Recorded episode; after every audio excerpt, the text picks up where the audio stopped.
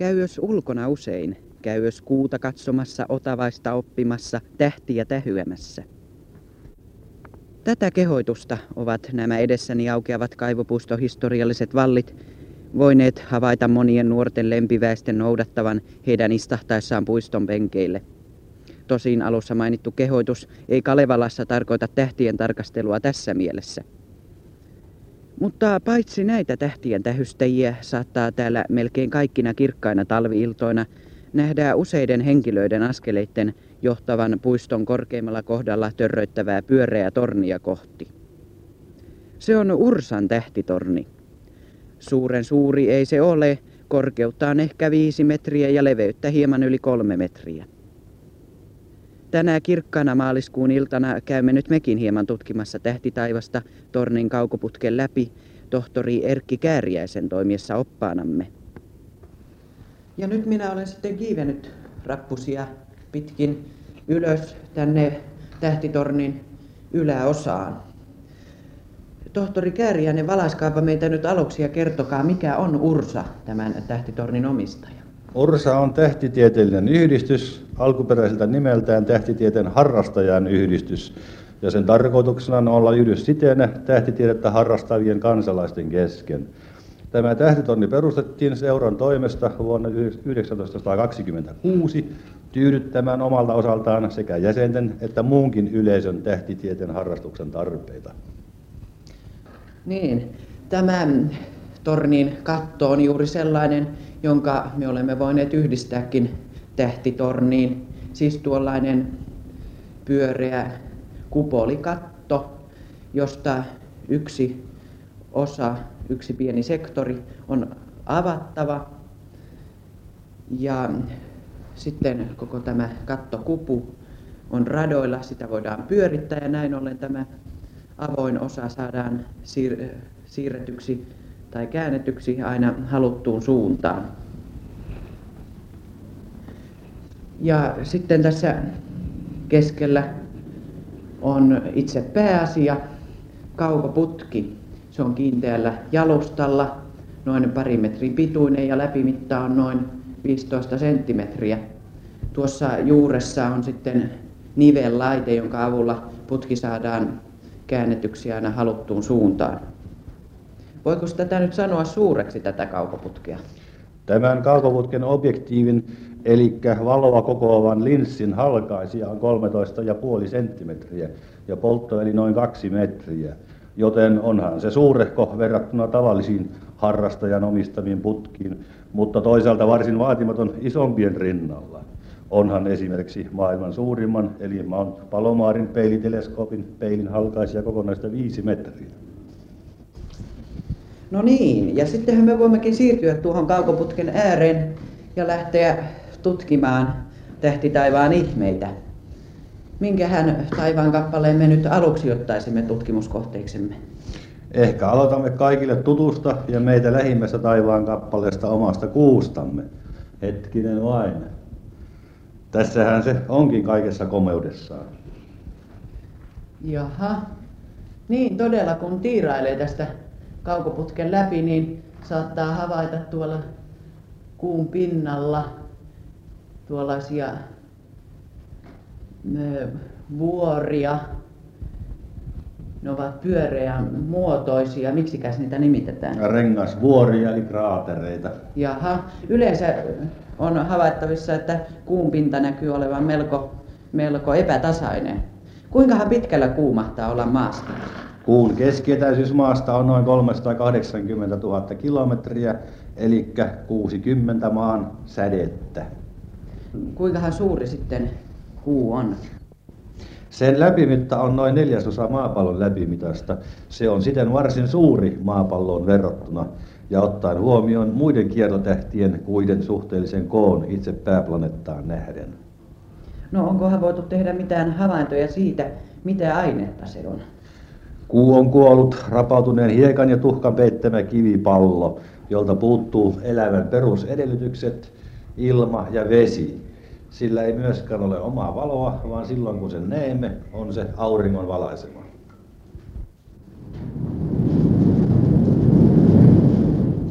Niin, tämä ääni jonka me juuri kuulimme, johtui siitä, että tornin kupukattoa siirrettiin uuteen asentoon. Niin, kiertotähdistähän me voimme tänä iltana katsella vain Jupiteria ja Marsia. Mars on hyvä vauhtia loittonemassa maasta oltuaan viime vuoden syyskuussa lähimpänä maapalloa. Mutta sen sijaan Jupiter, aurinkokuntamme suurin planeetta, on tänä iltana varsin edullisesti nähtävissä. Ja tässäpä se nyt onkin. Juu, todella se näkyy olevan tuollainen vitteä levyn näköinen. Niin, nämä äh, kiertotähdet ovat meitä verrattain lähellä ja näin ollen kaukoputki pystyy ne suurentamaan, että todellakin tuo pinta tuossa tulee selvästi näkyviin. Niin ja tuossa, tuossa keskipaikkeella minä näen juovan tai renkaan. Mikähän se mahtaa olla? No Jupiterhan ei ole kiinteä kappale, vaan valtava kaasupallo. Ja nuo juovat ovat tuossa kaasukehässä jotakin erikoisia muodostelmia. Paljonkohan mahtaa nyt olla tällä hetkellä etäisyyttä maan ja Jupiterin välillä? Niin tämä etäisyyshän tietysti vaihtelee, koska molemmat kiertävät keskuskappaleen auringon ympärillä.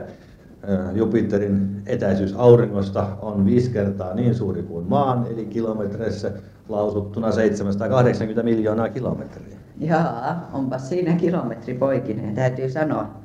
Mitäs ovat nuo neljä pistettä, joita, joita näkyy itse planeetan ympärillä? Ne ovat Jupiterin kuita, sillähän on niitä kaikkiaan 12 kappaletta, mutta nämä neljä suurinta ovat helposti nähtävissä jo vaatimattomillakin laitteilla, esimerkiksi tavallisilla teatterin kiikareilla.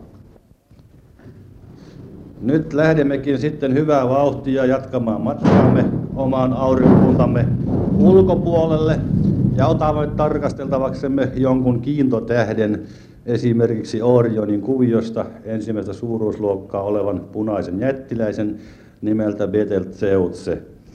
Täällähän sen pitäisi olla täällä suunnalla.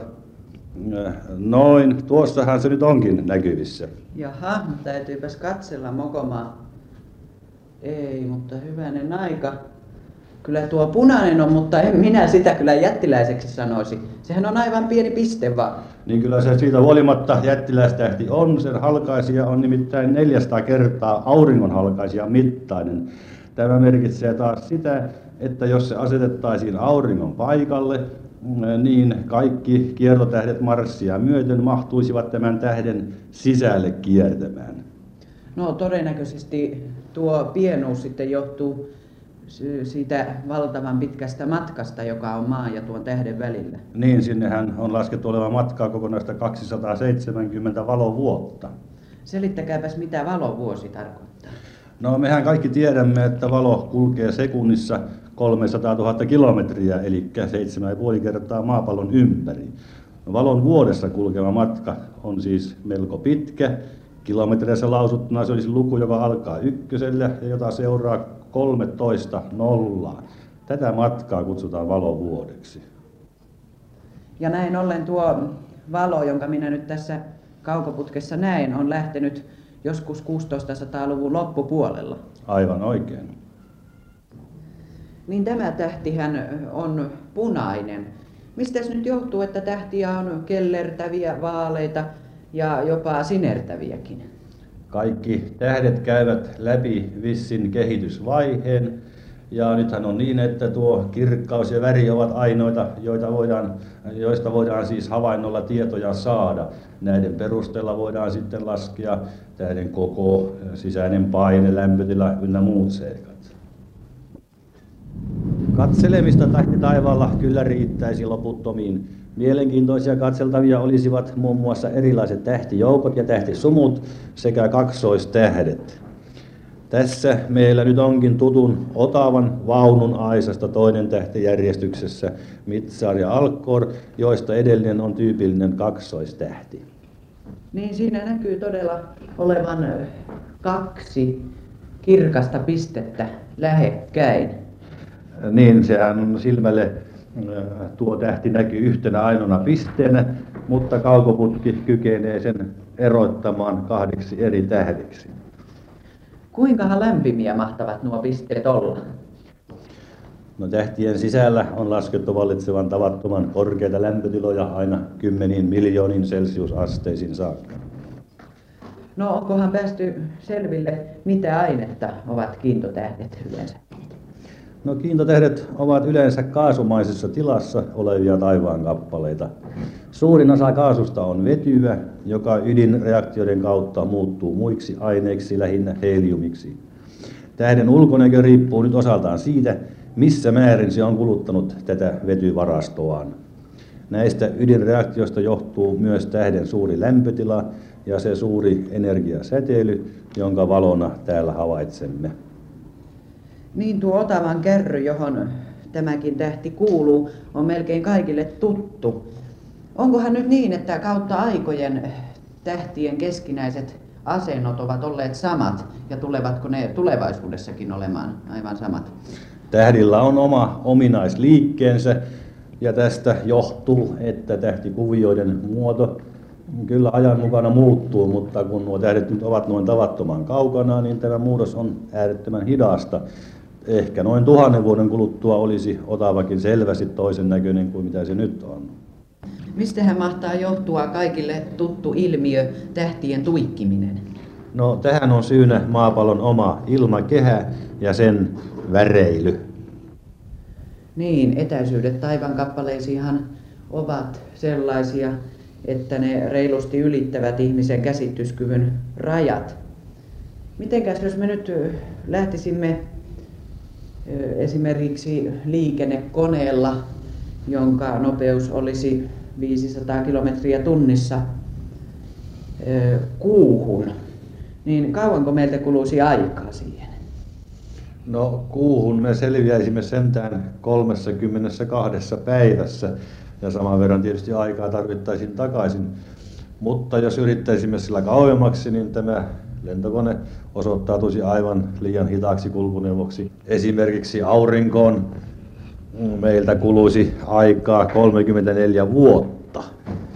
Lähimpiin planeettanaapureihimme Venukseen 9 vuotta, Marsiin 18 vuotta ja uloimpaan planeettaan Plutoon kokonaista 1340 vuotta. Kuitenkin me olemme koko ajan silloin liikkuneet oman aurinkokuntamme piirissä. Mutta jos yrittäisimme sen ulkopuolelle lähimpään kiintotähteen, niin sanottuun Proxima Centauriin, kuluisi kokonaista 9 miljoonaa vuotta. Siinä tarvitsisi kyllä todella varata evästä mukaan aika lailla, kun nyt lähdettäisiin tällaisellekin reisulle. Voitaisiinko nyt vielä jollakin havainnollisemmalla tavalla esittää näitä suunnattomia mittasuhteita?